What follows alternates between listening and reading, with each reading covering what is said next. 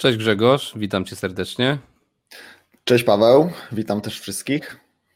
Słuchajcie, dzisiaj będziemy mieli e, przyjemność rozmawiać właśnie z Grzegorzem, którego znam już bardzo długo, praktycznie od kiedy interesuje się rynkiem nieruchomości, to Grzegorz już na nim był widoczny i e, chciałbym z Grzegorzem porozmawiać o kilku rzeczach, więc e, możecie się spodziewać w tym odcinku tego, że będziemy rozmawiali o tym, w jaki sposób Grzegorz zbudował swój biznes oparty o, o biuro księgowe, rachunkowe, w jaki sposób to wyskalował, jak to rozwija, jak to buduje. Myślę, że to jest bardzo ciekawe, więc e, zobaczycie, że ta dyskusja będzie, dyskusja, rozmowa będzie ciekawa. Potem porozmawiamy trochę o nieruchomościach, e, o książkach, o tym, jak one wpływają na biznes i porozmawiamy też o takich podstawowych rzeczach związanych z podatkami, więc jeżeli macie pytania w głowie takie początkowe, podatkowe, to gdzieś na końcu tego wywiadu to, to będzie. Więc Grzegorz, chciałbym zacząć od tematu numer jeden, czyli od tego, w jaki sposób stworzyłeś biuro rachunkowe i na razie chciałbym, żebyś tylko powiedział, kiedy zaczynałeś i skąd taki pomysł u Ciebie, żeby zająć się jedną z takich, no nie wiem, czy stresujących to potem wyjdzie, ale z takich branż w Polsce, które są bardzo podatne na zmiany. Jak to u Ciebie się zaczęło, że zainteresowałeś się e, księgowością? Historia jest dosyć długa, ale postaram się ją skrócić. E, ja w swoje życie zawodowe zacząłem od pracy w korpo, w doradztwie biznesowym, w branży telekomunikacyjnej i w którymś momencie się po prostu wypaliłem i stwierdziłem, że muszę coś zmienić. E, zacząłem wtedy trochę inwestować w nieruchomości, zacząłem czytać o podatkach i w którymś tam momencie się po prostu tym zainteresowałem i zacząłem tworzyć taką aplikację do rozliczania podatków e, od najmu online i jednocześnie blog. I nazwałem to wynajmistrz.pl. Z takim początkiem był ten blog. Z tego bloga potem wypączkowała książka. W którymś momencie stwierdziłem, że aplikacja do rozliczania online nie działa i to trzeba zamknąć. Został tylko blog i zacząłem pisać, tworzyć tę książkę o rozliczaniu podatków od najmu. Pierwsze wydanie było w 2012 roku. Na bazie tego bloga, tej książki wypączkowało biuro rachunkowe. W którymś momencie po prostu zaczęli się do mnie zgłaszać ludzie, E, z pytaniem, czy no, czytają blog, czytają książkę, ale czy nie mam przypadkiem jakiegoś biura rachunkowego do polecenia, które mogłoby się zająć ich e, podatkami w nieruchomościach. No więc ja wtedy stwierdziłem, że jak są klienci, co więcej, oni sami się zaczęli mnie pytać, czy ja przypadkiem takich usług nie świadczę, więc stwierdziłem, jak są klienci, to dlaczego im tych e, usług nie zacząć świadczyć. No i stworzyłem biuro rachunkowe, to było mniej więcej w okolicach 2014-2015 roku. W którymś momencie doszedł do mnie mój wspólnik, Marek Golec, no i jak to się mówi, reszta była historią, czyli od tego czasu to biuro rozwijamy. E, i w tym momencie mamy e, no, biuro rachunkowe, mamy spółkę doradztwa podatkowego i w tym biurze w tym momencie mamy ponad 35 e, osób, i mniej więcej około 600 klientów. E, I co ciekawe, większość tych klientów w tym momencie już nie wszyscy, do pewnego momentu to byli wszyscy, ale większość z nich w tym momencie zajmuje się nieruchomościami, czyli każdy z nich coś, praktycznie każdy z nich coś ma wspólnego z nieruchomościami. Albo wynajmuje, albo flipuje, albo ma firmę w tej branży, albo coś innego. E, tak, no ciekawe też jest bardzo to, że ty wybrałeś sobie taką niszę, którą są nieruchomości i w Polsce mamy coś takiego, że na każdej nieruchomościowej. Polska to jest w ogóle jedyny kraj, e, jak występuje, to ludzie w pierwszej kolejności pytają zawsze o podatki. Występowałem praktycznie w każdym kraju na świecie poza Stanami Zjednoczonymi, gdzie jest Polonia i nikt nigdy na spotkaniu nie pytał mnie o podatki w tych krajach, tylko zawsze w Polsce Polacy pytają podatki. I jedną z takich osób, którą przychodzi zawsze do głowy, e, na którą zrzuca się całą odpowiedzialność w tej dyskusji, to jesteś ty. Zawsze ze sceny mówię, dzwońcie do Grzegorza, był u nas wiele razy, mogliście go widzieć i i dajcie mi spokój z podatkami, więc zawsze tak robimy. No i niewiele jest takich osób, które tak robią, no i dzięki temu e, jesteś taką, e, właśnie to dlaczego cię zaprosiłem, bo dzięki temu, że masz tą niszę, to dostajesz te polecenia z każdej strony, no bo jesteś jedną z najbardziej rozpoznawalnych osób, które się tym zajmują i dzięki temu ten twój lejek marketingowy działa, do którego zaraz e, chciałbym, żebyśmy przeszli, żebyś nam wytłumaczył, w jaki sposób zacząłeś to rozbudowywać. Mhm. Jedna tylko rzecz, ciekawa przy, przy tym biurze księgowym, mnie to zawsze interesowało, że to jest taki biznes, gdzie masz abonament, czyli pozyskujesz na przykład mnie jako klienta, ja tobie płacę na przykład 1000 zł miesięcznie, strzelam 1000 zł miesięcznie. To też i tacy. tak, no i razy 12 miesięcy jest 12 tysięcy, można tą pracę jakoś zaplanować, zatrudnić ludzi, jest jakiś kontrakt. To jest tak samo jak z mieszkaniami na wynajem, tak jakbyś dostał kolejną kawalerkę i, i po prostu e, tych klientów rozbudowywał. E, I powiedz mi tutaj przy tym, e, przy tym abonamencie, czy czujesz gdzieś taki sufit rozwoju? E, czy tych klientów możesz pozyskiwać w nieskończoność i sobie z tym poradzić, czy jednak jest taki moment, że ciężko jest wyskalować ten biznes dalej? Jak to wygląda z Twojej perspektywy? No to prawda, że księgowość to jest tak, taka, e, taki biznes abonamentowy, natomiast trzeba mieć e, dużą świadomość tego, że to jest biznes, e, no my go, wydaje mi się, że podchodzimy do niego w sposób innowacyjny, ale tak naprawdę to jest biznes stosunkowo tradycyjny i też taki, który można rozwijać liniowo, to znaczy tutaj nigdy nie będzie takiego geometrycznego wzrostu według mnie. To znaczy każdy nowy klient, czy też każda kawał, pewna pula nowych klientów powoduje konieczność e, zatrudnienia nowej osoby. Tak? Więc e, my rośniemy w sposób liniowy, i nasze koszty też rosną liniowo, tak? Nigdy nie będziemy mieli takiego tak zwanego hockey sticka, czyli żeby, nie wiem, na przykład w krótkim czasie zwiększyć to firmę dziesięciokrotnie. Natomiast tak jakby tutaj według mnie e, barierą wzrostu ewentualnie jest tylko jakoś tam popyt, tak, który, który na razie wydaje wydaje się nam tym, tą barierą nie jest, ale pewnie w którymś momencie do tego dojdziemy. Plus E, właśnie rozwój organizacji. Tak? My na przestrzeni ostatnich kilku lat przeszliśmy od firmy, która miała kilka osób, do firmy, która ma 30 parę osób i, podło, i przykładowo po drodze musieliśmy stworzyć strukturę, e, nie wiem, kierowników, kierowników na, na, odpowiednim, e, na odpowiednim poziomie organizacji, powiększyć zarząd, stworzyć procesy, optymalizować te procesy, wdrożyć jakieś kolejne systemy informatyczne, zatrudnić, zatrudnić firmę nie wiem, chociażby do zarządzania IT i tego typu rzeczy, czyli wszystkie takie problemy, czy też zagadnienia, które trzeba w cudzysłowie ogarnąć w momencie, kiedy rozwija się firmę. I to jest, ty, ty chyba przez ostatnie kilka lat zrobiłeś dokładnie to samo, tak? Czyli y, z małej, pewnie jednoosobowej firmy urosłeś, no nie wiem ilu osób, tak? Ale, ale e, sam tak. wiesz, jak, z, jakimi, z jakimi zagadnieniami tego rodzaju rozwój się E, wiąże, natomiast to nie są jakieś super skomplikowane rzeczy. Tak? Wejdę ci w słowo e, i a propos tego, co mówisz.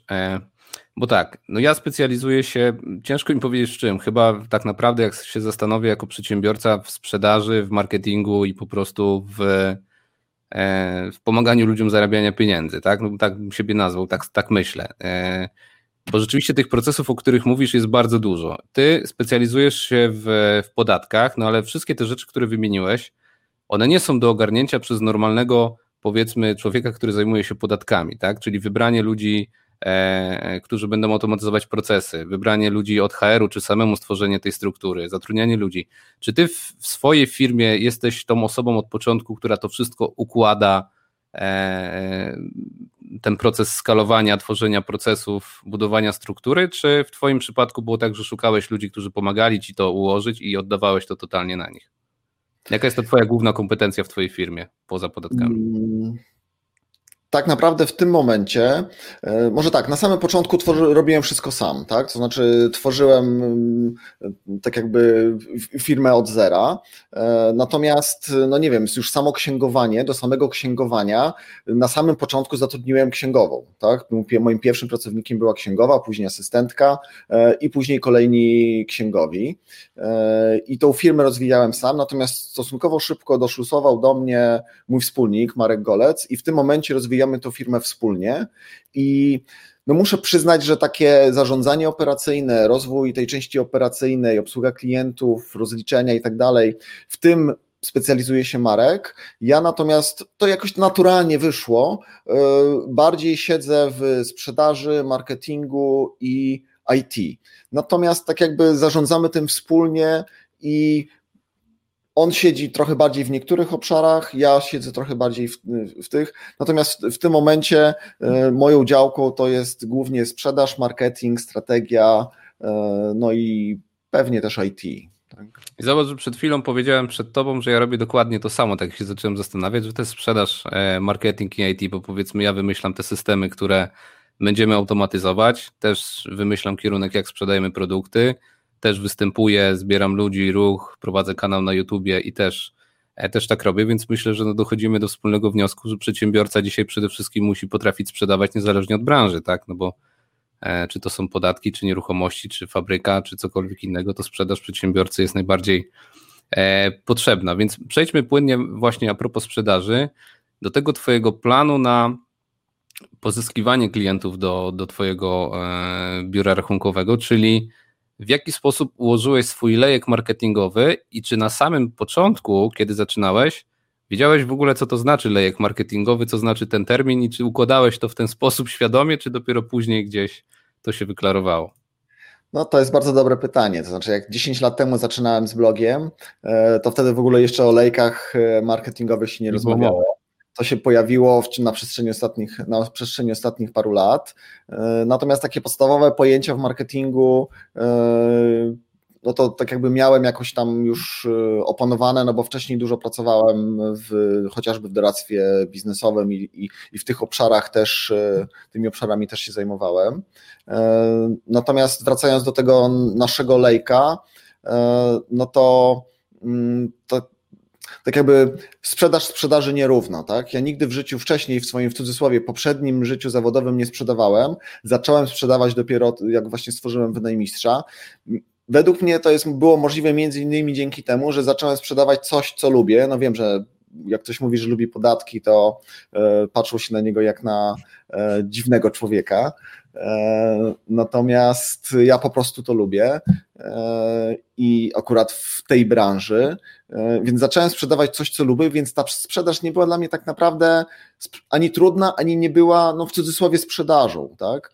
Plus stosunkowo szybko się zorientowałem, że tutaj najlepiej na nas działa e, tak zwany edu marketing i e, content marketing, tak? Czyli, czyli zresztą u nas tak naprawdę najpierw był content, a dopiero później była usługa, która była sprzedawana dzięki temu contentowi. Najpierw był blog, a dopiero później usługa, tak? Więc edu marketing, content marketing e, i później tak jakby trochę naturalnie wyszło jak zacząłem właśnie też się trochę szkolić, uczyć, czytać, e, obserwować na temat lejków marketingowych, no to trochę ten, ten lejk marketingowy się tak e, naturalnie ułożył. Ja go później zacząłem doskonalić i, i od nowa układać. I u nas to działa w ten sposób, że mamy no mamy blog, mamy Facebooka, mamy listę dystrybucyjną. Ci klienci, którzy do nas przychodzą, no czytają, słuchają, uczestniczą, uczestniczą w darmowych webinarach, zapisują i na kolejnym kroku zapisują się na newsletter, być może kupują książkę.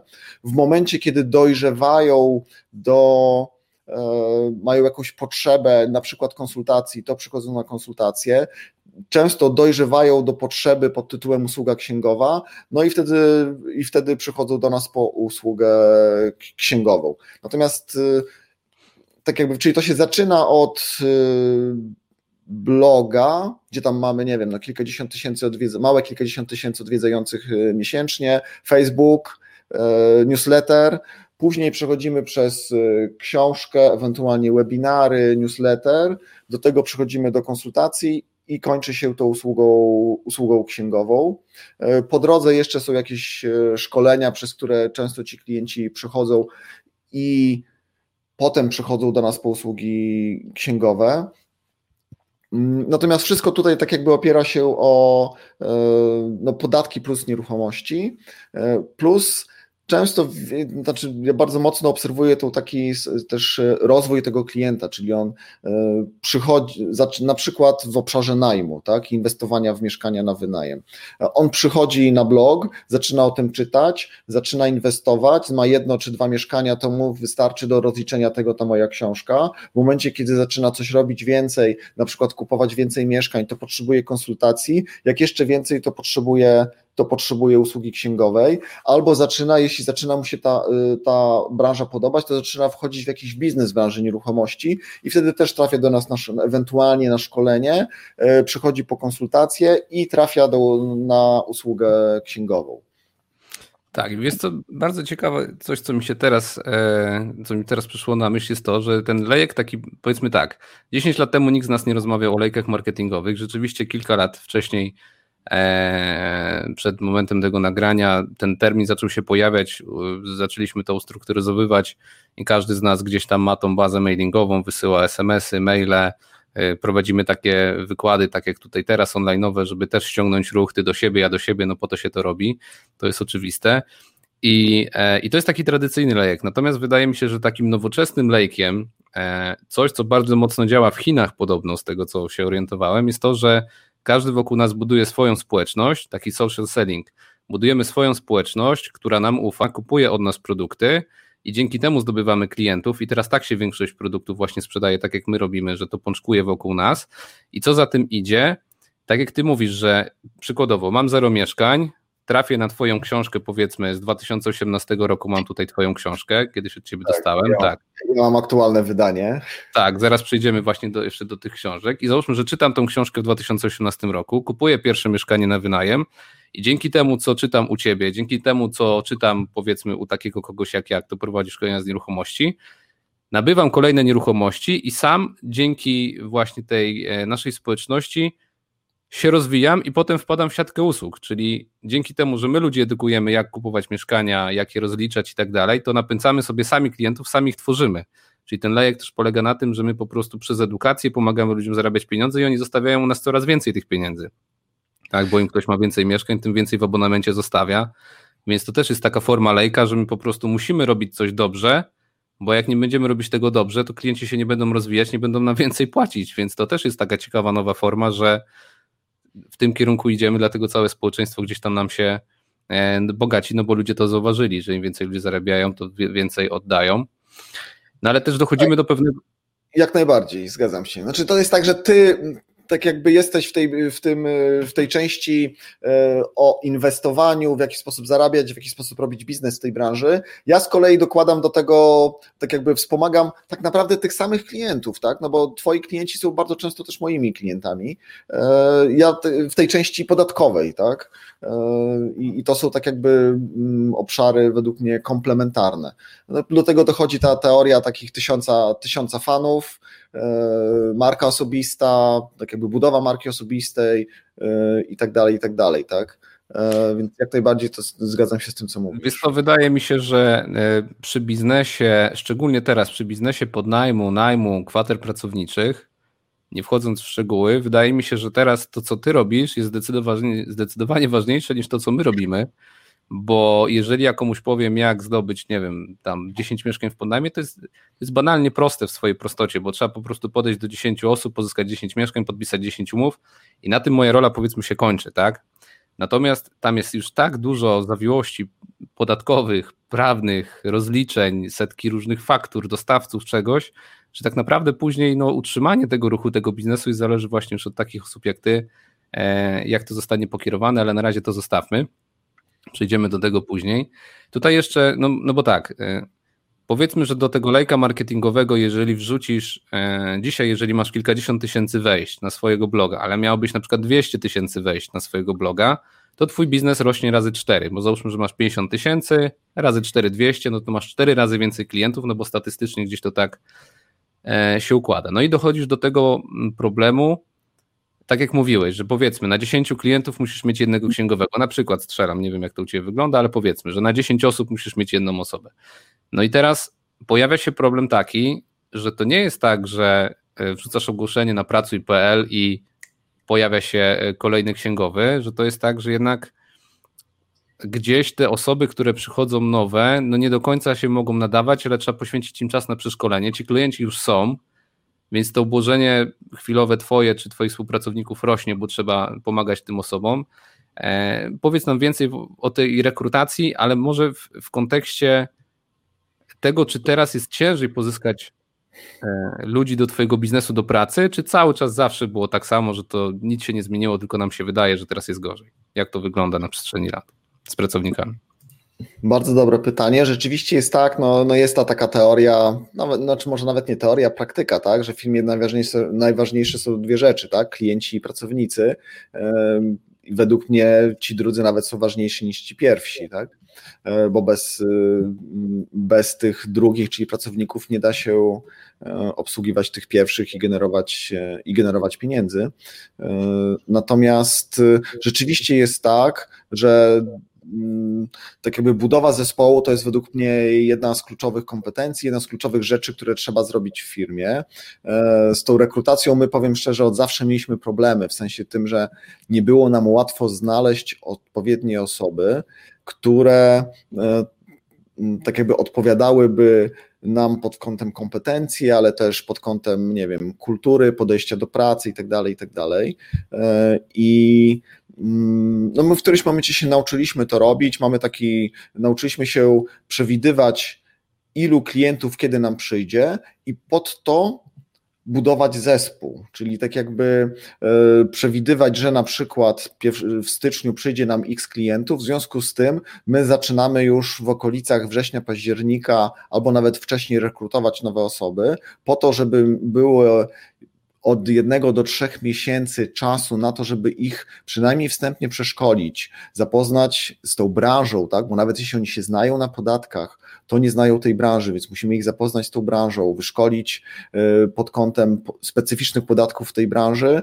też przyzwyczaić do naszych procesów, nauczyć naszych procesów, tak żeby w styczniu oni mogli zacząć obsługiwać klientów. I oczywiście mieliśmy górki i dołki, różne potknięcia, natomiast w tym momencie wydaje się, że już potrafimy, potrafimy to robić, czyli tak jakby y, odpowiednio rekrutować pod kątem przychodzących klientów. Y, ale mieliśmy na przykład taki przypadek, że w którymś momencie przyszło, przyszło nam dużo klientów, a my no jakoś się tak wydarzyło, nie mieliśmy w cudzysłowie kim robić. W styczniu, czyli w sezonie żniw dla e, branży, branży rachunkowej, musieliśmy mówić klientom, przepraszam, przepraszam, ale nie jesteśmy w stanie pana obsłużyć, nie jesteśmy w stanie pana przyjąć jako klienta, bo nie mamy pracowników odpowiednich. E, I teraz wracając do twojego pytania, czy teraz się poprawiło?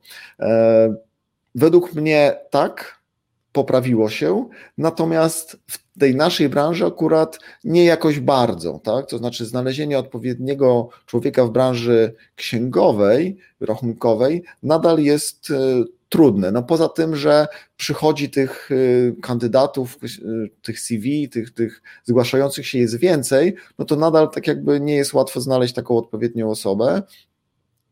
Natomiast no, nam e, w tym momencie, w czasie pandemii chyba przyszły do nas trzy nowe osoby, więc nadal je rekrutowaliśmy. W tym momencie z tą rekrutacją się, się nieco wstrzymaliśmy, więc też jeszcze za mało czasu minęło, żeby mieć e, jakieś super wiarygodne dane, żeby wpływ tej pandemii na ten rynek pracy e, zaobserwować. A powiedz proszę z ciekawości, nie wiem czy się ze mną zgodzisz, może twoja branża jest taka bardziej bardziej wymaga jakichś takich bazowych umiejętności, tak? No bo no teoria jest taka, że wszystkiego można się nauczyć. Ciężko jest kogoś przyjąć bez języka, żeby się nauczył języka, chociaż widać po politykach, że języka też się da nauczyć szybko. Natomiast no, to jest bardzo intensywne i drogie, żeby kogoś nauczyć angielskiego od zera, czy tam jakiegokolwiek innego języka. Natomiast no, w Twojej branży jakieś tam podstawy są potrzebne. Ale pytanie jest takie: jaka jest taka główna cecha albo trzy cechy, powiedzmy, na które patrzysz, rekrutując pracownika, a ja odpowiem na początku ja i zaraz oddam tutaj głos, bo u nas to przede wszystkim jest uczciwość, punktualność i chęć do pracy. I w wielu, w wielu branżach jest po prostu tak, że już nawet widzę w ogłoszeniach chęć do pracy, motywacja do pracy, co kiedyś było nie do pomyślenia. Jak to wygląda u Ciebie? Jakie to są te trzy główne takie czynniki, które sprawiają, że ktoś przechodzi przynajmniej do kolejnych etapów? To jest tak, że my z racji tego branży, w której pracujemy, no patrzymy, czy ktoś ma mimo wszystko, nawet jeśli jest to młoda osoba, jakiś background y, finansowo-rachunkowy. Mamy wprawdzie osoby, które mają wykształcenie zupełnie z, innej, z, innej, mm, z innego obszaru i są u nas bardzo dobrymi księgowymi, bo się tych podatków od, od zera nauczyły. Natomiast mimo wszystko patrzymy na to, czy ma jakiś background, background w tym kierunku. E, tak na marginesie, to ja, ja nie mam wykształcenia finansowego, dopiero nauczyłem się tego wszystkiego dopiero później. Ja z, wy, z wykształcenia jestem inżynierem telekomunikacji, e, więc zupełnie innym obszarze. Więc jak widać, można się tego nauczyć. E, natomiast, więc tak, jakiś background w tej branży. Po drugie, to samo, co ty powiedziałeś, tak? Uczciwość, punktualność, chęć do pracy. I po trzecie, umiejętność w cudzysłowie takiego inteligentnego liczenia. My jak rekrutujemy, to nie zadajemy standardowych pytań y, pod tytułem, co pan robił wcześniej. No, no o to też pytamy, ale to jest mniej istotne. Y, o co pan robił wcześniej i jak pan, pan widzi siebie za pięć lat, tylko po prostu w miarę szybko przechodzimy do pytań takich problemowych i dajemy kartkę papieru i długopis. Uwaga, bez kalkulatora. Y, I zadajemy proste pytania na liczenie oparte o podatki, ale tak naprawdę to, jest, to, jest, to są proste pytania na liczenie pod tytułem e, no nie wiem, podatek zryczałtowy, jak wszyscy wiemy, wynosi 8,5%, czyli jak mamy 1000 zł przychodu, e, to, e, to mamy 85 zł podatku. To teraz nasz klient zapłacił 220 zł podatku, jaki miał przychód. Stosunkowo tak, proste zadanie, Natomiast to bardzo, y, bardzo rozwiązanie tego zadania bardzo szybko pokazuje, jak ktoś myśli i czy potrafi liczyć. Tak? Nie dajemy kalkulatora, więc trzeba to policzyć na kartce, e, co już y, czasami rodzi, e, rodzi problemy. E, więc tak jakby jak ktoś podchodzi do problemów rachunkowych, no bo później trzeba spojrzeć na rozliczenie tego klienta i zobaczyć, że jeśli na przykład podatek wyszedł ci dwa razy większy niż przychód, to znaczy, że coś jest źle. Tak. tak. No to jest taki przykład, też możesz sobie wdrożyć, znaczy może nie będzie to adekwatny, ale jak ktoś e, zamazuje często cenę aktu notarialnego, a nie zamarze PCC, no to z PCC 2% można ustalić na akcie notarialnym, ile kosztowało mieszkanie, tak? No to to jest coś takiego, żeby dać zadanie, ile kosztowało mieszkanie i zamazać cenę mieszkania i jeżeli ktoś do tego nie dojdzie, no to rzeczywiście mógłby się nie nadawać. No ale rzeczywiście jest tak, że tych umiejętności wszystkich można się nauczyć. E, jeżeli masz wdrożony dobry proces e, i rekrutacji, i potem szkolenia, taki onboarding zrobiony, i tak jak powiedziałeś, Twoje wykształcenie jest e, takie mocno techniczne i poukładane, widać po Tobie zresztą, że jesteś taką osobą mocno chyba procesową, procedurową, taką poukładaną, i dlatego gdzieś ale udało Ci się wytworzyć, no bo masz połączenie idealnego przedsiębiorcy, czyli sprzedaż, marketing plus poukładanie i, I chyba to jest taki klucz do tego, żeby właśnie i sprzedawać, i potrafić zbudować skalę, i dlatego się wchodzi na wyższy poziom niż, e, niż inni w branży. E, I, I tak, i tutaj możemy pociągnąć ten wątek tego skalowania, bo takie rzeczy, które z rozmowy wyszły do tej pory, które ja założyłem u ciebie, to po pierwsze tak, nauczyliście się rekrutować, wiecie zawczasu, że trzeba tych pracowników przyjąć, przeszkolić, e, żeby odpowiedzieć na potrzeby pozyskanych nowych klientów. Po drugie, e, macie wdrożone procesu, procedury, e, procesy, według których postępujecie, więc to też pozwoliło na, na zbudowanie skali. Ale mówiłeś też o automatyzacjach, mm, o takich procesach informatycznych. Powiedz mi, co się zmieniło na przestrzeni lat w Twojej branży albo w Twojej firmie głównie, co pozwoliło na odciążenie ludzi e, i zwiększenie efektywności. No ja kojarzę na przykład jedną taką rzecz, która jest związana z tym rozpoznawaniem E, rozpoznawaniem, jak to powiedzieć, OCR chyba nazywa, rozpoznawaniem pisma, tak, że człowiek nie musi ręcznie przypisywać tabelek, tylko skontrolować, czy zostały przypisane prawidłowo. Jakie rzeczy automat- z, tych, z tych programów pomogły Ci na przestrzeni lat w Twoim biurze? Taki biznes, y, biznes rachunkowy, no, no to jest biznes, który istnieje od wielu lat. I on zawsze był taki tradycyjny, królował papier. Y, do dzisiaj bardzo dużo biur pracuje wyłącznie na papierze, czyli klient wszystkie dokumenty musi przyjąć na papierze, oni to y, księgują i odsyłają rozliczenie i później jak oddają dokumenty klientowi, to często z wydrukowanymi tymi rozliczeniami. Natomiast y, my żeśmy od samego początku zauważyli, że to nie tędy droga i od samego początku mówiliśmy klientom, my nie pracujemy na papierze. Jak przychodzi przychodził klient, który chciał e, przynieść papierowe dokumenty, to mówiliśmy nie. To znaczy albo przysyłasz nam skany, albo niestety nie będziemy mogli współpracować, że pracujemy tylko na skanach. I dla klientów to też było nawet wygodniejsze, bo nie musieli przysyłać tych papierowych dokumentów, musieli przychodzić do biura, tak? I oni to, to preferowali. E, natomiast, e, więc tak, królował papier. Wydaje mi się, że teraz już większość branży zauważyła, że to jest droga donikąd i zaczyna się przekładać na taką pracę, zwłaszcza w pandemii, tak? E, pracę w oparciu o skany, pracę, pracę zdalną i rzeczywiście nastąpił taki gwałtowny rozwój technologii, różnych aplikacji dla biur rachunkowych, między innymi OCR, czyli właśnie możliwość jakiegoś takiego e, na quasi automatycznego e, księgowania, tak? czyli że, że skanujemy tą fakturę, program rozpoznaje poszczególne tam kontrahenta, liczby i tak dalej i mamy taką na wpół zaksięgowaną fakturę w programie, w programie księgowym. To nie działa idealnie, tak jakby czasami nawet y, spowalnia księgowanie niż przyspiesza, ale jak ktoś ma dużo faktur, w szczególności takich papierowych zeskanowanych, to, to, to, może, to może ułatwić życie. Jest też dużo aplikacji, które wspomagają y, życie księgowego w obszarze chociażby komunikacji z klientem, y, z mm, przekazywaniem dokumentów, zarządzaniem biurem wewnątrz i my tego rodzaju aplikacje wdrażamy. Powiem szczerze, mieliśmy kilka, kilka prób, kilka aplikacji testowaliśmy, mamy już jakieś tam wdrożone, pracujemy nad kolejnymi. To jest niestety ciągły rozwój i ciągłe poszukiwanie nowych rozwiązań. E, natomiast przyszłość tu widzę w tym, że samo takie proste zaksięgowanie dokumentów w przyszłości powinno odbywać się przynajmniej w kilkudziesięciu procentach automatycznie. E, łącznie z komunikacją z klientem, przekazywaniem tych dokumentów i tak dalej. A ja postrzegam rolę księgowego jako takiego partnera do rozmowy, który tak jakby da jakąś wartość dodaną do tego prostego zaksięgowania dokumentów.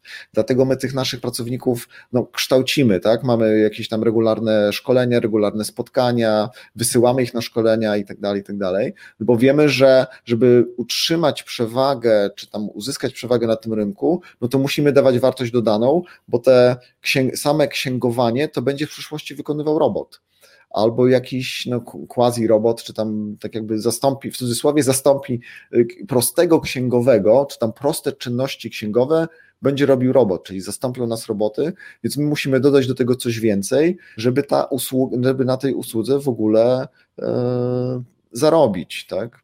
Tak, wiesz co, ja, ja mam przykład taki e, na podstawie spółek angielskich, tam jest na przykład taki program QuickBooks, on jest tak rozbudowany, nie wiem czy kiedyś widziałeś ten program w środku, ale generalnie tam nie. ładuje się dokumenty, księgowy ma od razu do tego podgląd, no po prostu to wygląda jak bajka, dla polskiego przedsiębiorcy takie coś wygląda jak bajka, wszystko jest proste, intuicyjne, wszystko można robić w środku, na bieżąco, widać ile się zarobiło, wydało, na co, gdzie, strukturę, wszystko jest już gotowe, tylko to są programy, które są tworzone no, na rynki dużo szersze niż Polska. I w Polsce jest problem, problem taki, że jesteśmy, ja to tak nazywam, za dużym krajem, żeby z niego uciec, e, e, znaczy za małym, inaczej, za trochę takim średnim krajem, żeby wyjść poza niego, ale w ramach niego nie za bardzo jest co robić, tak? No bo jesteśmy takim rynkiem powiedzmy 40-milionowym niecałym, więc jest ani w tom, ani w tom, a te kraje, gdzie mają kilkaset milionów ludzi do obsługi, no to tworzą bardziej zaawansowane aplikacje, poza tym mają bardziej e, proste prawo. Jeżeli u nas te prawo by się zmieniło tak, że rzeczywiście księgowy nie jest potrzebny do w księgowania e, przypisania tysiąca tych samych faktur, czyli na przykład robi webinar za 47 zł, jest tysiąc tych samych faktur, no to księgowy rzeczywiście w przyszłości może nie będzie tego robił ręcznie, ale będzie bardziej doradzał. I tutaj chciałbym, żebyś dla początkujących e, wytłumaczył różnicę pomiędzy, e, pomiędzy księgowym a doradcą podatkowym, bo ludzie, którzy nigdy nie prowadzili firmy, nie zdają sobie sprawy z tego, że księgowy nie jest od doradzania, tylko księgowy jest od E, księgowania, tak? To zależy od kompetencji ludzi, z którymi się rozmawia. Czyli jak porozmawiam z tobą, no to oczywiście masz na ten temat pojęcie, ale rozmawiamy o całej branży, nie tylko o, o, o tobie, o specjaliście. Moim zdaniem możesz potwierdzić albo zaprzeczyć, różnica między doradcą a księgowym jest taka, że to jest tak jakby lekarz i farmaceuta, że jeden i drugi ma podobne pojęcie, ale natomiast jak chcemy coś poważniejszego, no to nie pytamy się farmaceuty w aptece, jak się wyleczyć z czegoś, tylko bierzemy od niego taką receptę, o którym on, on słyszał na ten moment i zna. Jakie jest Twoje zdanie na temat księgowych i doradców podatkowych? Jaka jest różnica? Słuchaj, bardzo dobre porównanie. Będę, pozwolisz, że będę go w przyszłości używał. E, ja mam jeszcze inne też, za chwilę je powiem, e, ale rzeczywiście jest tak, że no, e, tak jak w przypadku farmaceuty, niestety mm, większość przedsiębiorców ma takie podejście, że jak ma jakiś problem podatkowy, to mówi: Muszę zadzwonić do księgowej, porozmawiam z księgową. A prawda jest taka, że rzeczywiście, tak jak farmaceuta nie jest od leczenia i, i, raczej farmaceuty nie pytamy o to, jak wyleczyć, jak wyleczyć e, daną chorobę. Ewentualnie on tam powie, on powiesz, boli mnie głowa, to on ci daje jeden tam, jeden ze specyfików. Natomiast on generalnie no, nie, jest, nie jest od leczenia, e, tylko od e, dostarczania, sprzedawania lekarstw. Natomiast i tak samo jest w przypadku księgowej. Znaczy, księgowa jest mogę powiedzieć wprost, od księgowania. Znaczy, naszą funkcją jest to, żeby e, zapewnić, że Twoje rozliczenie będzie poprawne, zgodne z przepisami i że nie skrzywdzi Cię Urząd Skarbowy. Natomiast jeśli masz jakieś pytanie podatkowe, no to wtedy trzeba iść do doradcy podatkowego. Oczywiście, jeśli masz jakieś pytanie związane z Twoim rozliczeniem, no to wtedy rozmawiasz z księgową. Jeśli masz pytanie podatkowe, chcesz porozmawiać, zapytać się, jaką formę opodatkowania wybrać, opracować Twoją strategię, strategię jakąś podatkową, no to wtedy idziesz do doradcy podatkowego. Ja używam takiego e, porównania, e, to autorem nie jestem ja, tylko Piotr Dobrowolski, którego może kojarzysz, e, że księgowy to jest od tego, że, że jak ten czerwony kapturek idzie przez las, to żeby go tak przeprowadzić przez ten las bezpiecznie, żeby go urząd skarbowy, czyli wilk nie zjadł. Natomiast jeśli ten czerwony kapturek chce porozmawiać, czy on ma iść do tego lasu, jaki płaszczyk założyć, kto, tak jakby, czy iść do tego lasu, czy do innego, no to wtedy już trzeba porozmawiać e, z kimś innym, czyli z doradcą podatkowym. Czyli księgowa macie przeprowadzić przez ten, przez ten madr rozliczeń i zrobić to rozliczenie, e, żeby ci nie skrzywdził urząd skarbowy, a doradca podatkowy jest od, od doradzania, e, w jaki sposób e, tak jakby zachow- przedsiębiorca ma się zachować w, tej, tak. w tym obszarze podatków. Problem jest też taki z, z księgowością, że im księgowy mniej się do nas odzywa, tym gorzej. Ja ostatnio miałem taką zmianę jedna pani poszła na urlop i przyszła druga i jak na przykład mieliśmy jakieś takie faktury, jakieś tam środki czystości do biura czy coś, to e, zawsze były kwestionowane, a po co, a gdzie, a jak, a ten, a teraz jest nowa pani zero kontaktu, tak, więc też tutaj rada takich dla osób, e, żeby się nie cieszyć z tego, że się księgowa o nic nie czepia, tylko wtedy niech się pojawi lampka, że coś się może dziać nie tak. No bo niestety problem księgowości, tak jak pewnie potwierdzisz, jest taki, że im większa skala, im bardziej dynamiczny rozwój, tym ta jakość usług spada i niestety jest tak, że ciężko jest znaleźć, e, mówię o, w ogóle o całości rynku, o większości firm i branż, że wraz z rozwojem firmy, która jest nieprzygotowana do skalowania, tak jak ty mówisz, że wiesz, że w styczniu będziesz miał 10 klientów, to już we wrześniu rekrutujesz, E, jeżeli ktoś nie ma tak biznesu zaplanowanego, no to potem ta jakość usług spada, tak? No bo im ktoś jest bardziej znany, tym gorzej tak naprawdę, bo, no bo coraz więcej klientów dostaje, coraz więcej ludzi zatrudnia, oni są coraz mniej kompetentni, e, no i trzeba, trzeba ten, znaczy ta jakość usług sama z siebie się obniża, no ale rolą przedsiębiorcy jest to, tak jak ty to zrobiłeś, żeby to z roku na rok cały czas podnosić poprzeczkę, żeby no, tak działamy przedsiębiorcy, żeby te usługi podnosić. Tak, przy czym według mnie to jest tak jakby rzecz, która no, jest prawdziwa w każdej, w, w każdej branży, tak? Znaczy im, jak skalujesz do góry, to nie jest łatwo zachować jakość usług. My to nazywamy u siebie tak zwanym zrównoważonym rozwojem, to znaczy my wiemy, że yy, tak jakby nie wystarczy zdobywać nowych klientów, tylko trzeba po to jeszcze zbudować dobrą infrastrukturę, przede wszystkim zespół, żeby tych nowych klientów dobrze obsłużyć. I dlatego między innymi na przykład y, mieliśmy ten w którymś momencie taki przypadek, i to było w styczniu, gdzie odmawialiśmy nowym klientom, mimo tego, że ich dużo przychodziło, bo wiedzieliśmy, że nie jesteśmy ich w stanie dobrze obsłużyć, że damy, że jeśli ich przyjmiemy, to damy ciała. A już z doświadczenia wiedzieliśmy, że lepiej nie przyjąć, niż przyjąć i dać ciała. Tak? Więc y, tutaj tak jakby, natomiast tak, to nie jest łatwe. To jest w każdej branży. Jeżeli masz 100 najemców, to, to operujesz powiedzmy w kilka osób, natomiast jeżeli tych najemców jest tysiąc i potem ktoś dzwoni, że zepsuła mu się żarówka, no to już zanim na maila się odpowie, no to jest czas wydłuża się, czas przyjazdu, naprawy, no to w każdej branży tak to funkcjonuje. Więc może zostawmy, e, zostawmy już ten pierwszy temat tego rozwoju biznesu. Fajnie naprawdę to wyszło i ładnie się to obserwuje, jak to idzie, bo, bo obserwujecie gdzieś tam od początku, więc gratuluję. Dziękuję e, bardzo. Chciałbym też nawiązać do tego właśnie drugiego tematu naszej rozmowy, o książce. Tak jak mówiłem wcześniej, ja mam tutaj tą twoją książkę, którą dostałem chyba na zjeździe absolwentów w 2018 e, roku, jest edycja, tak. więc pewnie to był zjazd. Ty masz, pokaż proszę tą książkę z 2021. 21. Tak. Ona znajduje się też w naszym sklepie internetowym. Jakbyście chcieli sobie z niej skorzystać, to, e, to możecie pod tym adresem ją znaleźć, który się tu wyświetla. I mam do Ciebie kilka pytań o książki z racji tego, no, że ja prowadzę księgarnię biznesową, dość, dość dobrze nam to idzie. O kilka rzeczy. Pierwsza rzecz jest taka, że masz niefortunny problem z pisaniem książki taki, że jak ja biorę do ręki książkę, gdzie jest napisane edycja 2018, to nie wiem, czy ją już czytać, czy jej nie czytać. Nie wiem, czy jest sens zaczynać, tak? Powiedz coś proszę o tym, jak to się zmienia, czy rzeczywiście co roku musisz wydawać książkę, żeby ona była aktualna. No dokładnie tak robię, to znaczy w podatkach, w podatkach y, tak jest, że jeśli wydamy jakąś książkę, to praktycznie co roku, a w przypadku VAT-u nawet częściej, y, trzeba ją aktualizować. Y, I to jest z jednej strony wada, z drugiej strony zaleta. Z jednej strony to jest wada, bo co roku czeka cię ciężka praca analizy przepisów, którą i tak my robimy, ale też ciężka praca aktualizacji tej książki, a jest to zaleta, ponieważ no, w cudzysłowie mogę tą książkę sprzedawać e, wielokrotnie. Oczywiście tego nie robię i, tak z tego, co obserwuję, to no jest pewna część klientów, e, tych nabywców, którzy kupują tą książkę co roku, natomiast najczęściej to kupują co 2-3 lata tak? E, I to jest ok, tak? Natomiast y, no, no właśnie, więc w podatkach jest tak, że, że mm, nie jest łatwo.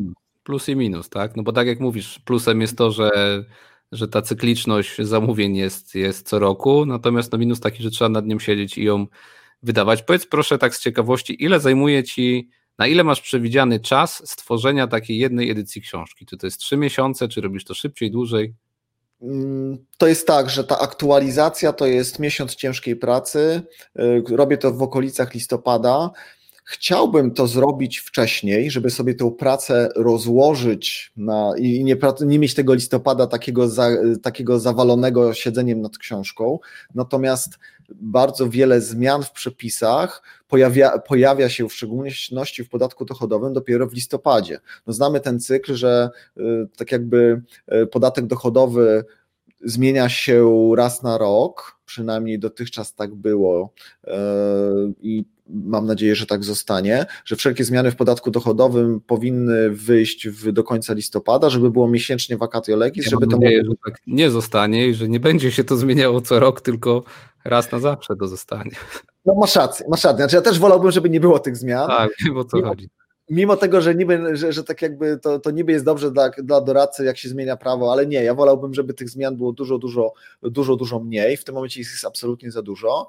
E, więc e, tak jakby miesiąc ciężkiej pracy w listopadzie, nie da się tego zrobić wcześniej i e, i tak jakby, więc co, co roku ten ostatni kwartał jest dla mnie ciężki, bo ja w listopadzie aktualizuję, tworzę też kampanię marketingową tej książki, żeby tą kampanię marketingową na początku grudnia zrealizować, a później wysyłam do druku w ostatniej chwili, bo, bo, bo do, muszę czekać praktycznie do końca listopada, żeby tam Sejm, e, żeby się w, w dzienniku ustaw ukazały wszystkie ustawy, które ja opisuję.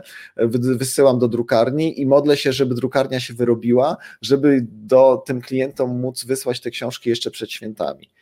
I mam co roku taki wyścig z czasem. Ciężkie i wyzwaniowe, no bo to jest tak, że jesteś uzależniony od, od rządu e, i, i ciężko jest ze sobą zgrać. To jest taka, taka ten, ta nisza e, książkowa, powiedzmy, bardzo trudna z tego, co widzę i obserwuję.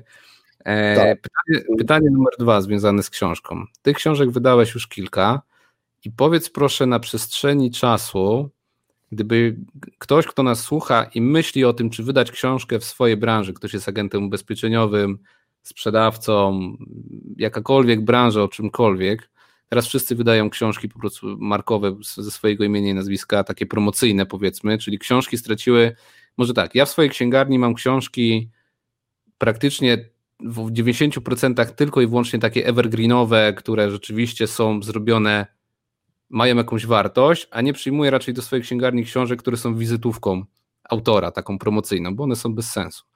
E, natomiast w Twoim przypadku to jest co innego, no bo to jest opis stanu rzeczy aktualnego, jak się zachowywać na rynku.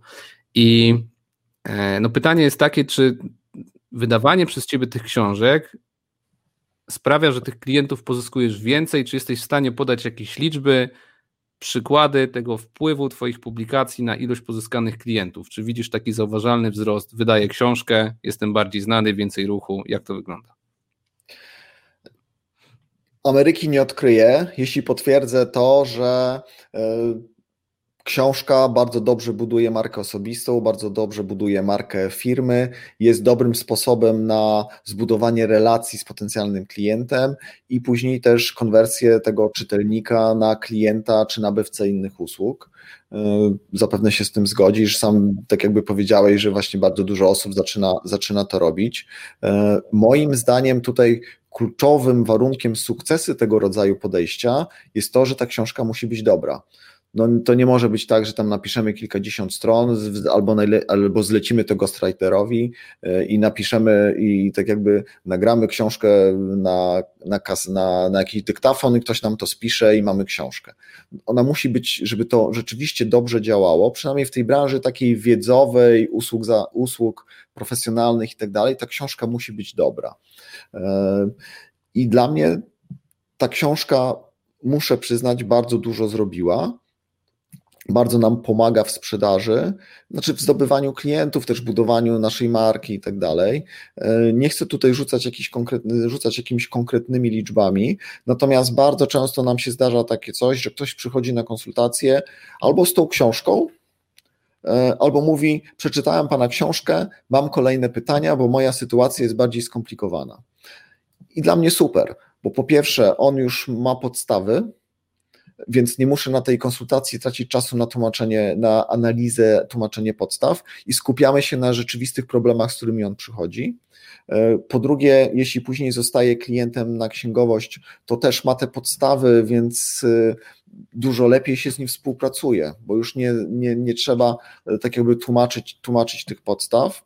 Plus jest tak, że jak ktoś przychodzi, to nie, niekoniecznie jest dla nas dobrym klientem, bo takiej usługi księgowej, chociażby w tej branży nieruchomości, nie potrzebuje każdy, tylko ktoś, kto ma tam, nie wiem, od dwóch, trzech mieszkań w górę a ci, którzy mają jedno, czy właśnie planują zakup mieszkania, mają jedno albo dwa mieszkania, to mogą to rozliczenie zrobić samodzielnie i po to jest ta książka, żeby właśnie mieli podstawy, jak to zrobić. A jak zaczną, tak jak mówiłem wcześniej, zaczną kupować kolejne mieszkania, wejdą w jakiś biznes w nieruchomościach, no to wtedy ewentualnie potrzebują, y, potrzebują usługi księgowej i wtedy być może trafią, być może trafią do nas. Grzegorz, powiem coś, ale nie, nie obraź się na mnie, nie gniewaj się na mnie, to będzie prawda, więc powiem prawdę. Jest też taka taktyka w pisaniu książek. E, na pewno nie robisz tego świadomie, ale zaraz zobaczysz, co chodzi, to nie jest nic złego. Jest okay. taka praktyka, którą ja też stosuję gdzieś na, na swoich, e, powiedzmy, e, warsztatach takich bardziej zaawansowanych, zamkniętych. Nazywa się to taktyka miażdżenia wiedzą. I taktyka miażdżenia wiedzą polega na tym, że ja ci się przyznam szczerze, że ja mam tą książkę, którą od ciebie dostałem, ja ją przekartkowałem na rozdziałach, które mnie interesowały, się zatrzymałem, nie czytałem jej od deski do deski, no bo to jest, to jest o podatkach i, i teraz na czym polega miażdżenie wiedzą? Miażdżenie wiedzą polega na tym, że ja ją kartkuję, biorę dwa głębokie wdechy, odkładam ją i dzwonię do autora i mówię, dobra, ja tobie zapłacę tysiąc, dwa tysiące, zrób to za mnie, tak? Czyli te miażdżenie wiedzą też jest coś takiego, że nie trzeba jej czytać całej, ona jest tylko potwierdzeniem tego, że ty wiesz o co chodzi. I ja jestem przerażony ilością rzeczy, które trzeba rozumieć, wiedzieć, zastosować, i od razu udaje się do ciebie jako do eksperta. Kiedyś Kulczyk powiedział coś takiego, że on nie po to y, ma jacht, Bentleya, czy apartament w centrum Londynu, czy gdzieś w Szwajcarii, żeby popisywać się tym, że ma pieniądze, tylko po to, że jeżeli ja mam Bentleya i ty podjeżdżasz Bentleyem, powiedzmy, to wiemy, że rozmawiamy na tym samym poziomie i nie rozmawiamy już o jakichś tam szczegółach umowy. To jest coś już dalej, tak, że wiemy, że gramy do tej samej bramki. I tak samo ta książka, myślę, taka y, mocno miażdżąca wiedzą jest taka, że niektórzy albo ją będą czytać i będą chcieli zaoszczędzić, bo wydadzą kilkadziesiąt złotych na książkę, powiedzmy poniżej stówy i, i, i pomyślą, że zaoszczędzą, a ludzie tacy jak ja pomyślą, no nie, no za dużo i od razu niech się za to zabiera, bo zna się na tym i, e, i myślę, że to tak tak też wygląda. Okej, okay, zgadzam się. Znaczy, ja tego nie, nie robię jakoś rzeczywiście super świadomie. Z drugiej strony też są tacy ludzie, którzy to przeczytają i wolą to zrobić. Znaczy, to właśnie, to jest, są różne, są różni odbiorcy. Jedni przeczytają, zrobią samodzielnie, inni zobaczą tak jak ty, że no nie, nie chce mi się tego czytać, wolę zapłacić więcej stać mnie na to, e, niech ktoś to zrobi za mnie i to też jest ok. E, z drugiej strony dziękuję za wskazówkę. Być może dla mnie to też jest e, jakaś tam przesłanka ku temu, że by stworzyć kolejną książkę, takie dużo prostszą, krótszą pod tytułem ABC, rozlicza, ABC rozliczania, rozliczania najmu, że być może ta książka już się stała tak jakby zbyt skomplikowana, trzeba stworzyć prostszą. Tak, nie, nie miałem na myśli tego, że ona jest skomplikowana, tylko po prostu niektóre umysły, tak jak mój, po prostu odcinają e, swój proces myślowy analizowania danych na rzeczy, które można oddelegować dalej. Nie? Czyli jaki jest sens, żebym ja czytał książkę o podatkach, skoro jak płacę księgowemu za rozliczanie mojej firmy? Co innego, jak ktoś nie prowadzi własnego biznesu, ma jedno, dwa mieszkania na wynajem, ale co innego, jak ktoś prowadzi dużą firmę, no to po co ja mam się tym zajmować, jak płacę tobie za konsultację, E, jakąś kwotę i, i, i to działa, tak? Zresztą tak jak ostatnio się dzwoniliśmy przy okazji zapraszania ciebie na wywiad, e, podpowiedziałeś mi parę rzeczy, które rzeczywiście zmieniają jakby portfel na plus o zdecydowanie wiele, wiele więcej niż e, płaci się za taką konsultację, więc jak najbardziej. Więc też zachęcam do tego, że jeżeli macie takie pytania podatkowe, żeby kierować je do Grzegorza i broń Boże nie pisać do mnie więcej o podatkach, bo ja po prostu tego nie chcę, tak? Czyli jak ktoś ma pytanie, niech od razu pisze do Grzegorza, jak Grzegorz już was po, pokieruje. Dobra, skończmy temat książki. Rzeczywiście jest to na plus, czyli, e, czyli warto, tylko tak jak podsumowując, ta książka musi być merytoryczna, e, nie może być taką wizytówką. E, I przejdziemy teraz do, do, do działu numer 3, który sobie tutaj zanotowałem, czyli do nieruchomości. Nagrywałem w, wywiad ostatnio z, z moim kolegą, z Piotrkiem Głowackim, gdzie rozmawialiśmy na temat rynków finansowych i nieruchomości. On się zajmuje rynkami finansowymi, ale nadwyżki swojego kapitału ulokowuje w nieruchomości. Ja użyłem tam takiej analogii, że to jest zapisywanie sobie gry. Jak ktoś grał w gry, no to wie o co chodzi, że gramy, gramy, gramy, zapisujemy grę. Jak zginiemy w tej grze, no to zaczynamy od danego poziomu. Czy ty też masz taką filozofię i podejście, że robisz taki save game na poziomie, że tak, masz to biuro księgowe, macie, e, macie tam te kilka milionów złotych obrotu i te pieniądze potem sobie wyciągasz i lokujesz je w nieruchomości na wynajem, żeby sobie jakby zapisać tą grę na pewnym poziomie, czy też masz taką filozofię właśnie myślenia z nieruchomościami? Jak najbardziej. Znaczy, ja do tego podchodzę w ten sposób, że no jak każdy z nas, niezależnie od tego, czy zarabiasz na etacie, czy zarabiasz poprzez prowadzenie firmy, tak jak ja, no to w cudzysłowie trzeba inwestować. Tak? w różne klasy aktywów. Ja akurat jestem no, z tej branży, więc jestem trochę spaczony w kierunku nieruchomości, czyli inwestuję w nieruchomości. Oczywiście w inne klasy również, tylko mniej, ale e, bo też na innych rzeczach się mniej znam. Natomiast zauważam to, że, jak, że, że nie tylko nieruchomości istnieją. Bardzo je lubię i rzeczywiście na tym się skupiam i głównie w tym kierunku idę. Natomiast wiem, że są też inne klasy aktywów i nie można, i, i nie można się ograniczać wyłącznie do tego, e, do tej jednej klasy. I jak najbardziej to robię, tak? To znaczy pieniądze, które e, tak jakby generuję poprzez prowadzenie firmy, e, no, inwestuję między innymi i można powiedzieć głównie w nieruchomości. I zresztą ja też, my to obserwujemy wśród naszych klientów. Mamy bardzo dużo klientów e, i dla mnie, dla mnie to jest bardzo takie pocieszające, tak, że przedsiębiorców, którzy przychodzą do nas, że mówią, że prowadzili od la, prowadzą od lat jakąś firmę w innej branży, odnieśli sukces, z tej firmy generują w miarę dobrze, dobre pieniądze i te pieniądze biorą i inwestują w nieruchomości żeby właśnie dokonać tego sejwowania gry, tak, jak, jak to powiedziałeś, e, i przychodzą do nas, żeby porozmawiać, jak to zrobić od strony podatkowej, tak, ale to nie, nie, o tym, nie o tym chciałem mówić. W każdym razie bardzo dużo mamy takich przypadków przedsiębiorców, którzy zarabiają w jednej branży i inwestują w nieruchomości. Do nas przychodzą na etapie, kiedy już coś kupili albo chcą kupić, no i tak jakby wykorzystują po pierwsze te nieruchomości do zasejwowania gry, czyli zbudowania majątku i tak dalej, a po drugie też y, w celu optymalizacji legalnej, jak najbardziej podatkowej. Czyli tutaj też dochodzimy do takiego wniosku, że dopóki przedsiębiorcy w Polsce się rozwijają, a według mnie Polska, jeżeli nie zostanie zniszczona z, gdzieś tam z góry, z podatków, z rządów, z innych krajów, jakieś tam rzeczami, na które nie mamy wpływu, to Polska będzie jedną z największych potęg gospodarczych niedługo, no bo ja widzę po swoich znajomych, ile zarabiają pieniędzy. Nie wiem, czy też możesz to potwierdzić. Nie mówię absolutnie o liczbach, o nazwach klientów, ale e, tych ludzi, których ja znam, oni cały czas zarabiają coraz więcej i to zdecydowanie więcej, szczególnie ci, którzy wysyłają produkty za granicę i, i majątek tych polskich przedsiębiorców rośnie. Jeżeli on rośnie, a pieniądze lokują głównie w nieruchomościach, no to te ceny nieruchomości będą siłą rzeczy rosnąć tak długo, jak przedsiębiorcy będą kupować mieszkania, no bo jeżeli jeden Kowalski kupuje sobie jedno, dwa mieszkania na kredyt, a moi znajomi kupują 10-20 rocznie i kupują ich coraz więcej, łącznie ze mną przecież, no to to, to się napędza. Czy możesz to potwierdzić, że rzeczywiście widać po pitach, że, że przedsiębiorcy zarabiają więcej niż wcześniej ci, którzy są w branżach, które sobie radzą, bo wiadomo, że nie wszyscy teraz idą do przodu?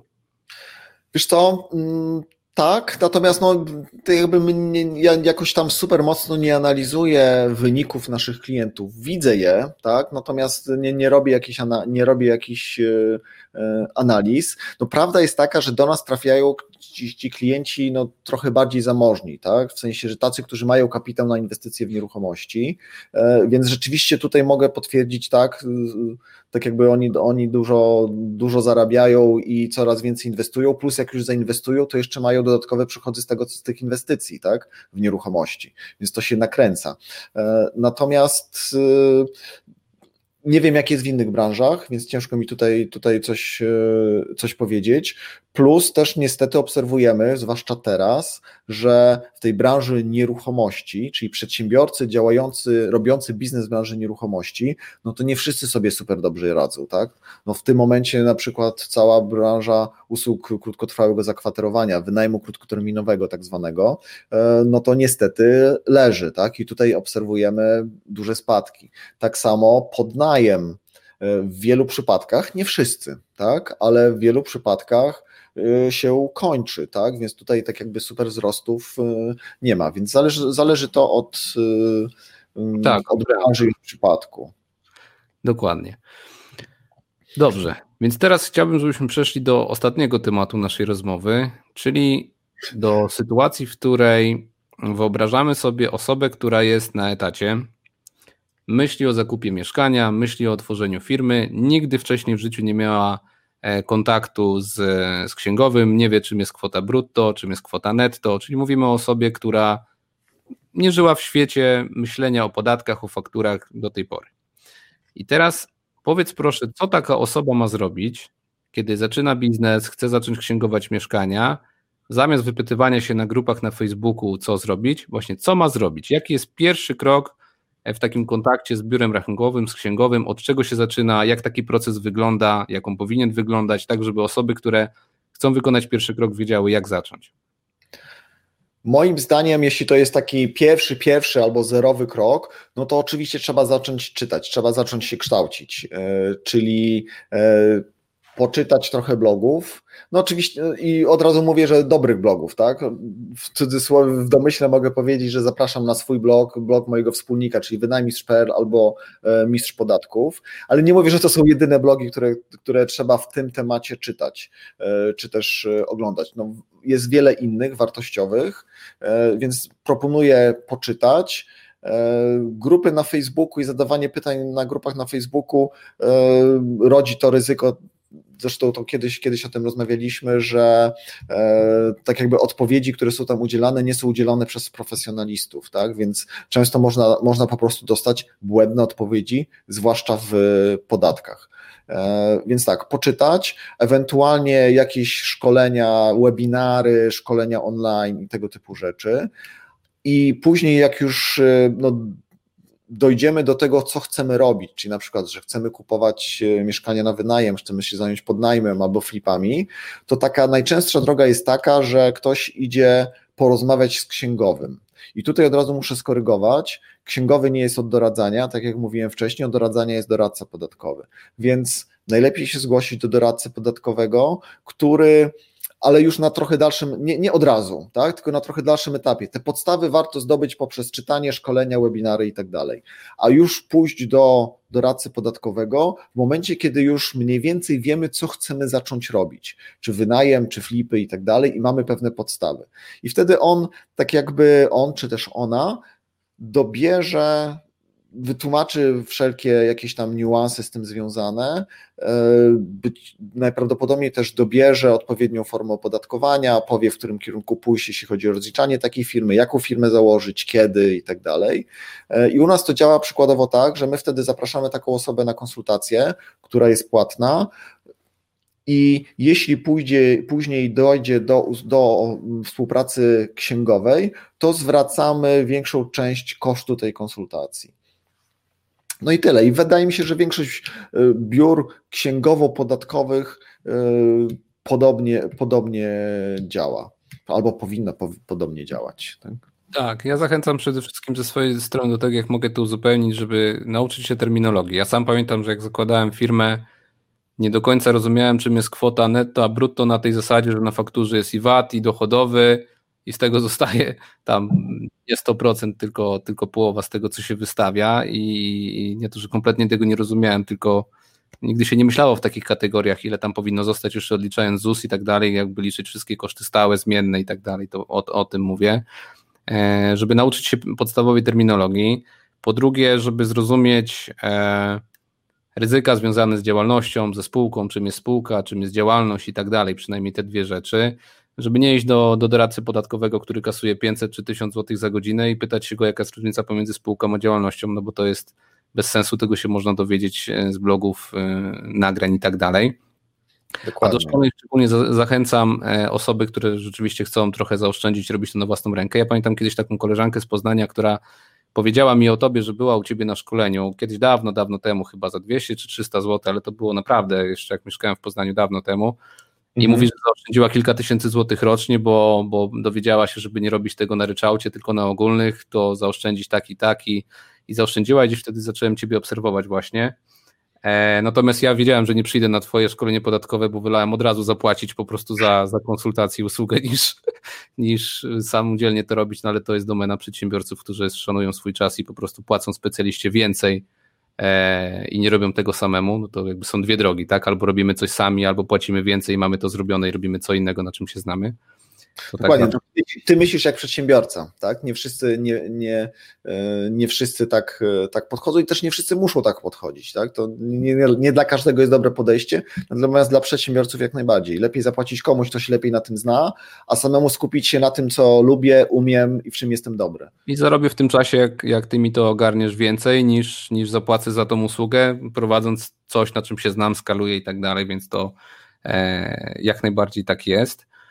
E, I teraz może tak, z racji tego, że no specjalizujesz się w nieruchomościach, kanał jest głównie o nieruchomościach, może bardzo krótko, tak evergreenowo na tej zasadzie, że, że to powinno być aktualne przez cały czas, jak nasi widzowie to, to oglądają. Powiedzmy może o trzech takich głównych odnogach nieruchomości, czyli mamy najem nieruchomości, mamy flipy i mamy pośrednictwo.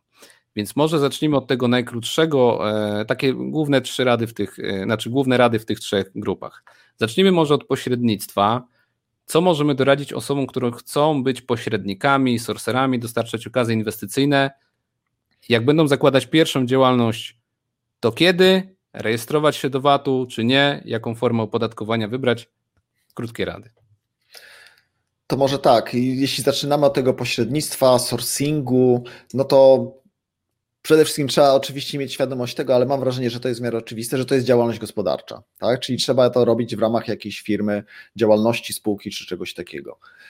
Najprawdopodobniej, jeśli to jest najprostsza, najprostszy przypadek, to będzie to jakaś e, działalność gospodarcza, w szczególności jeśli ktoś równolegle pracuje na etacie, bo to wtedy koszty ZUS-u są niewielkie, więc to jest jedna rzecz. E, druga rzecz to w szczególności w branży nieruchomości, niekoniecznie warto być watowcem fachowo to się mówi podatnikiem VAT czynnym, bo czyli nie ma, nie, bardzo często jest tak, że nie ma sensu rejestrować się do VAT-u, ponieważ nasi odbiorcy albo nie są VAT-owcami, albo są albo, z niego zwolnieni z automatu. Albo są z niego zwolnieni, bo na przykład handlują mieszkaniami i w związku z tym sobie tego VAT-u, jeśli my będziemy doliczać e, do tego, do tych naszych usług VAT, to sobie tego VAT-u nie odliczą. W związku z tym albo ich koszt będzie większy o 23%, albo nasze przychody będą mniejsze o te 20 parę procent. E, więc tak jakby warto te, od tego VAT-u... Będąc pośrednikiem, zakładając firmę, nie rejestruje się do VAT-u, bo do 200 tysięcy, nie wiem, chyba się nic nie zmieniło, do 200 tysięcy w ciągu roku mogę wystawiać faktury bez VAT, czyli faktura, jeżeli jest na 5 tysięcy złotych za pośrednictwo, to jest to 5 tysięcy złotych bez VAT-u po prostu i tyle, tak? Dokładnie, dokładnie. Y, bo jeśli bylibyśmy VAT-owcami, no to wtedy nasz przychód to nie byłoby 5 tysięcy, tylko 4 tysiące z hakiem, bo tam by było ukryte 23% y, VAT-u. No i trzeba tylko pamiętać, że te 200 tysięcy złotych y, limitu rocznie, które na początek wystarczy, tak? No, oby, obyś jak najszybciej te 200 tysięcy przekroczył, tak? Natomiast trzeba pamiętać, że ten limit jest liczony proporcjonalnie, czyli jeśli zaczniemy prowadzenie, prowadzenie działalności w połowie roku, no to mamy już tylko 100 tysięcy do. E, tak, do... to jest bardzo ważne dla osób. E, no my to nagrywamy w styczniu, więc powiedzmy, że teraz jest niecałe 200 tysięcy już. Natomiast jeżeli ktoś założy to e, działalność 20 grudnia i wystawi fakturę na 30 tysięcy, no to już wejdzie na VAT, tak? Natomiast no w drugim roku będzie mógł z niego zejść, bo jeszcze nie przekroczył 200, ale no warto o tym pamiętać i też ciekawostka, że w Anglii jest tak, że mamy 85 tysięcy funtów, czyli tam powiedzmy 400 tysięcy złotych i to jest w okresie 12 miesięcy, a nie kalendarzowo, tak? Czyli w czerwcu zaczynam, do czerwca mam, a nie 12 e, miesięcy, więc tu nasze prawo jest e, ułomne pod tym kątem. No i myślę, że z pośrednictwem to tyle. Ważna uwaga, żeby nie zakładać działalności gospodarczej teraz i zacząć szukać okazji, tylko po prostu zacząć działać, bo chodzenie po mieszkaniach to nie jest działalność gospodarcza. Jak znajdziemy okazję, będziemy mieli wystawić fakturę, to dopiero wtedy zakładamy firmę i to jest taka główna uwaga, czyli działalność bez VAT-u do 200 tysięcy i tyle. Przejdźmy więc do flipu. Tylko dodam, dodam jedną rzecz, tak, że e, czasami, podkreślam czasami, nie warto czekać z założeniem działalności, no bo jeśli e, poczekamy, to będziemy mniejszy limit tego VAT-u, więc trzeba ocenić, jakie, jakich przychodów się spodziewamy i czy jeśli założymy działalność dopiero w czerwcu, czy nam ten limit wystarczy. Jeśli nie, to być może warto zacząć zało założyć teraz, żeby mieć całe 200 tysięcy tego limitu do, e, do dyspozycji. Tak? tak, szczególnie jak ktoś jest na etacie i płaci potem tylko składkę zdrowotną, no bo pamiętajcie, że teraz ten ZUS jest mały, wcale nie jest mały i, i no, dobra, pomijmy tak. temat, bo się nakręcać, czy zrobię czerwony i, i, i ten. Dobra, flipy. E, w kategorii flipów myślę, że możemy zacząć od jednej rzeczy. Ja z Tobą rozmawiałem o tym przez telefon ostatnio.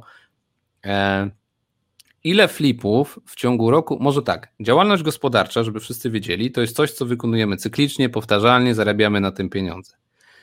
Ile flipów można zrobić jako osoba fizyczna, czyli flip to jest tak, kupuję, remontuję albo nie sprzedaję mieszkanie, czyli ile flipów można zrobić w ciągu roku swojego życia, żeby być ok względem stanu aktualnego prawa w Polsce? To jest bardzo, bardzo, dobre pytanie, na które ja zawsze odpowiadam w ten sposób. Jeśli używasz słowa flip, e, to zero.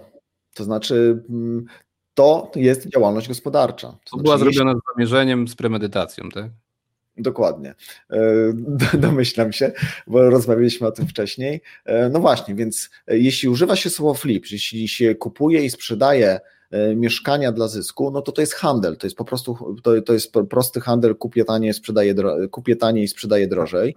E, i to jest działalność gospodarcza, w związku z tym należy to rozliczać w ramach jakiegoś wehikułu formalno-prawnego przypisanego do działalności gospodarczej, więc nie ma czegoś takiego, że na przykład, że można rozliczać flipa prywatnie, to znaczy prywatnie to się rozlicza transakcje prywatne, czyli na przykład kupiłem mieszkanie dla siebie, nie spodobało mi się, no to sprzedaję, albo urodziło mi się dziecko, potrzebuję większego mieszkania, w związku z tym sprzedaję poprzednie, kupuję kolejne, przykładowo. E, więc nie ma takiej zasady, że na przykład do jednego, że jednego flipa rocznie można bez działalności, albo pierwsze trzy flipy bez działalności, albo pierwszy flip bez działalności, albo do iluś tam flipów rocznie e, bez działalności. Jeśli mówisz sobie flip, chcesz tym handlować, nie będzie to jednorazowa transakcja prywatna, gdzie po prostu kupiłeś i sprzedałeś z jakichś innych względów, to musisz mieć do tego działalność gospodarczą i osobnym pytaniem jest, działalność gospodarczą bądź spółkę. I osobnym pytaniem jest, czy robić to w ramach działalności, czy jakiejś spółki, czy jeszcze czegoś innego,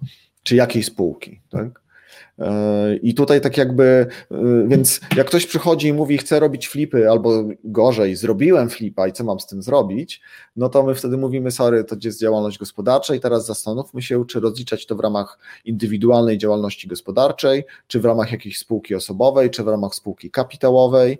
I takie trzy w tym momencie, dwa, dwie formy rozliczania flipów, które my najczęściej spotykamy, to jest po prostu indywidualna działalność gospodarcza, która jest najprostsza, najtańsza.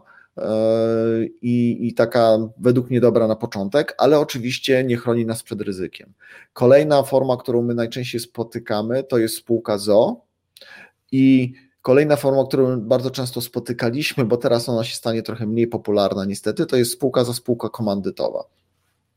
Oczywiście mamy też klientów, którzy rozliczają flipy w ramach jakichś tam spółek osobowych, typu spółka jawna, spółka cywilna yy, czy coś takiego. Natomiast to są jakieś tam specyficzne, specyficzne przypadki. Najczęściej to indywidualna działalność gospodarcza, spółka ZO, no i dawniej jeszcze było spółka ZO, spółka komandytowa, no ale w tym momencie ona pewnie straci na popularności ze względu na to, że od 2021 roku spółka ZO, znaczy spółka komandytowa została ocito, w cudzysłowie ocitowana. Zepsuta. Zepsuta, tak. Zepsuta. Natomiast no tutaj e, tak, żebyśmy, e, żeby ten wywiad był aktualny, no to nie będziemy poruszali konkretnych stawek i kwot. To, co można dodać do, do flipów, ja myślę, że jaka jest różnica między działalnością a, a spółką jest taka, no, że w działalności mogę handlować rybami, wydawać książki, sprzedawać mikrofony, produkować szklanki i robić flipy. Jeżeli coś z tym moim flipem pójdzie nie tak, to cały mój biznes pada. Dlatego powstały takie twory na całym świecie jak spółki z ograniczoną odpowiedzialnością, e, gdzie robię na jednej spółce handluję rybami, na drugiej zajmuję się podnajmem, a na trzeciej robię flipy. Tylko wszystko to ciągnie za sobą takie konsekwencje, że muszę tobie trzy razy zapłacić za księgowość, trzy razy zapłacić, e, no ZUS-u wtedy nie ma, więc jakby zamiast ZUS-u jest ta wyższa księgowość, tak? E, bo to jest mniej więcej tak samo, że jeżeli mam działalność gospodarczą i płacę ZUS, no to płacę ZUS i małą księgowość, a jeżeli mam spółkę, no to zamiast tego ZUS-u więcej płacę księgowemu, bo jest pełna księgowość, Dokładnie. więc tutaj warto zauważyć to, że po prostu spółki się robi dlatego, żeby oddzielić jeden biznes od drugiego, żeby potem nie było zamieszania i też nie odpowiadać całym swoim majątkiem potem prywatnie, jak coś się zmieni. Więc myślę, że to są takie dwie, dwie główne rzeczy, czyli dlatego się robi flipy na spółce, żeby po prostu to oddzielić od od bieżącej innej działalności, żeby sobie nie nabrudzić w papierach. Tak, natomiast ma to jakieś tam konsekwencje właśnie, w, tak jak mówisz, w postaci droższej księgowości, ale braku ZUS-u, ale też y, problem z podwójnym opodatkowaniem, trochę więcej, y, trochę więcej formalności, te pieniądze spółki nie są, nie są naszymi pieniędzmi, więc trzeba sobie jakieś je wypłacić, trzeba też spółkę jakoś finansować, więc tak jakby wszystko ma swoje plusy i minusy. Działalność gospodarcza ma tam wyższe ryzyko, ale jest prostsza, spółka pozwala zarządzać ryzykiem, ale ma mm, trochę więcej formalności, droższą księgowość, pełną księgowość, księgowość, czyli, czyli tak jakby wymaga więcej y, uwagi y, mm, poświęconej papierom, tak. E, w cudzysłowie papierom, no bo już papieru nie mamy. E, no to ja tak. myślę, że, że prowadzenie, ja jestem bardzo dużym wrogiem spółek ZO z tego względu, że e, powiem dlaczego, z tego względu, że jeżeli mamy słabego księgowego i słabego doradcę podatkowego i nie mamy doświadczenia w prowadzeniu spółki, to połowę czasu prowadzenia naszej firmy koncentrujemy na tym, jakie uchwały, jakie dokumenty, jak się rozliczać, jak to przygotować. Na to poświęcamy czas, zamiast na zarabianiu pieniędzy, bo Polska jest takim, myślę, liderem światowym na traceniu czasu na coś, co jest w innych krajach w ogóle niespotykane i nie, nie, nie do pomyślenia. Więc to jest główny wróg. Spółka, wróg, e, spółka AZO to jest wróg osób początkujących, którzy nie mają na ten temat pojęcia i nie mają wsparcia i mają taniego księgowego, który robi to za kilkaset złotych. Tak? A Twoim zdaniem z ciekawości na ten moment, jak dzisiaj rozmawiamy, żeby, e, nie mówię o Twojej firmie, ale żeby taki abonament na spółkę ZO, takiej flipującej spółki ZO, od jakiej kwoty powinien się zaczynać, żeby można było w ogóle ocenić, że to jest taki minimum, gdzie, gdzie biuro jest w stanie wykonywać jakąś jakościową usługę. Jak myślisz, ile taka usługa minimum powinna kosztować? Według mnie taka najprostsza spółka, e, spółka ZO oczywiście, czyli pełna księgowość, to jest duże kilkaset złotych. E, ale duże, duże kilkaset złotych, żeby to można było sensownie, e, sensownie prowadzić. Jeśli ktoś korzysta z księgowości, która przy pełnej księgowości kosztuje nie daj Boże 150 zł, bo takie oferty widziałem, ale 300 czy 400 zł, to trzeba się mocno zastanowić, czy dostajemy to, co powinniśmy dostawać i czy rzeczywiście wszelkie formalności, które powinny być wypełnione, są wypełniane. I to formalności to nawet jest, e, to jest jeden problem. Ja, ja powiem na swoim przykładzie, to jest bardzo ważne zagadnienie dla początkujących. I rzeczywiście to, co mówiliśmy wcześniej o tych grupach na Facebooku, że ktoś mówi, że ja mam księgowego za 300 zł na pełnej spółce, bo coś tam mam mało faktur, to jest bzdura, bo rozmawialiśmy o skali, tak? Załóżmy, że tak, jesteś ty, jest twój wspólnik, jest kilkudziesięciu pracowników i teraz powiedzmy, że ty jedziesz na narty na dwa miesiące, twój wspólnik jedzie do Meksyku, ktoś tam pracuje, ta spółka dalej funkcjonuje. Jeżeli macie księgowego za 200-300 zł, jest jedna pani księgowa, która pracowała w, na przykład w Twoim biurze, założyła teraz swoje biuro, przyjęło trzech klientów i ma kilku swoich, to jeżeli ta pani e, urodzi dzieci, nie będzie zajmowała się swoją firmą, będzie miała kontuzję, pojedzie na wakacje, to nasza firma, nasza spółka po prostu leży. Więc ten koszt księgowości też wynika z tego wyższy, że jest to zaplecze w postaci zabezpieczenia jakiejś kadry, e, jakiejś kontynuacji prowadzenia tej działalności, więc to nie może kosztować 200-300 zł, bo potem zapłacimy kilkanaście tysięcy złotych za to, że trzeba będzie zadzwonić do ciebie, żebyś przejął po tej księgowej wszystko, przeksięgował jeszcze cały rok e, od nowa i to jest potem podwójny koszt, więc to zawsze tak się skończy. Tak, tak. Znaczy tutaj oczywiście będę no w cudzysłowie, będę w cudzysłowie sprzedawał swoje usługi, ale rzeczywiście jest tak, że ten rynek usług księgowych jest bardzo rozdrobniony i bardzo wiele, wiele biur to jest po prostu właścicielka, ewentualnie jeszcze jakaś asystentka e, i to bardzo często są bardzo dobre biura, ale tam niestety jest rzeczywiście dla klienta to ryzyko, że jeśli tam się coś złego wydarzy albo księgowa pójdzie na urlop, co nie jest takie złe, tak, ale i powinna chodzić na ten urlop, no to wtedy mamy, mamy ten dostęp do usługi ograniczony. E, I plus do tego dochodzą wszelkie właśnie takie zabezpieczenia typu, że ktoś przejmie tą usługę po tobie, to, że ktoś to nadzoruje, kto w ogóle e, ma uprawnienia i ma wiedzę ma, wie, ma wiedzę, tak jakby, żeby to nadzorować, plus cała infrastruktura, nie wiem, cały backup, tak? No my na przykład mamy y, tak jakby duże pieniądze wydajemy na IT, że żeby wszystkie bazy naszych klientów i informacje, które przechowujemy, po pierwsze były dobrze zabezpieczone, czyli wszelkie tam spełnienie wymagań RODO i tak dalej, plus żeby były zbackupowane. My mamy serwer w firmie, serwer na y, replikę, replikę serwera, replikę tego serwera na zewnątrz, czyli jak nawet bomba robnie w nasz budynek, to my danych nie stracimy, a w tym momencie nawet nie będzie problemu, bo w biurze nikogo nie ma. E, więc e, plus jeszcze mamy zewnętrzne backupy, tak? więc te dane są naprawdę dobrze zabezpieczone. Nie zawsze się niestety to tak e, dzieje. Jest na tego rodzaju rzeczy typu bezpieczeństwo i też podatkowe i fizyczne bezpieczeństwo danych trzeba zwracać uwagę. W związku z tym to nie może kosztować 300 zł tego rodzaju usługa. Dokładnie tak, więc stąd też to wynika i, i, to trzeba wziąć pod uwagę, bo to się potem zawsze kończy dwukrotnym, trzykrotnym kosztem pierwotnym w naprawie tego i to mówię na swoim przykładzie. Dobrze Grzegorz, to powiedz proszę teraz coś o najmie, takiego co pomoże naszym słuchaczom w podjęciu jakiejkolwiek decyzji w tej kategorii. Mm, jak przychodzi do mnie ktoś, kto chce się zajmować najmem, inwestować w mieszkanie na wynajem albo już to robi, no to tak naprawdę są trzy albo cztery kluczowe kwestie. Tak? Pierwsza kwestia to jest wybór, odpowiedni wybór formy opodatkowania tego najmu.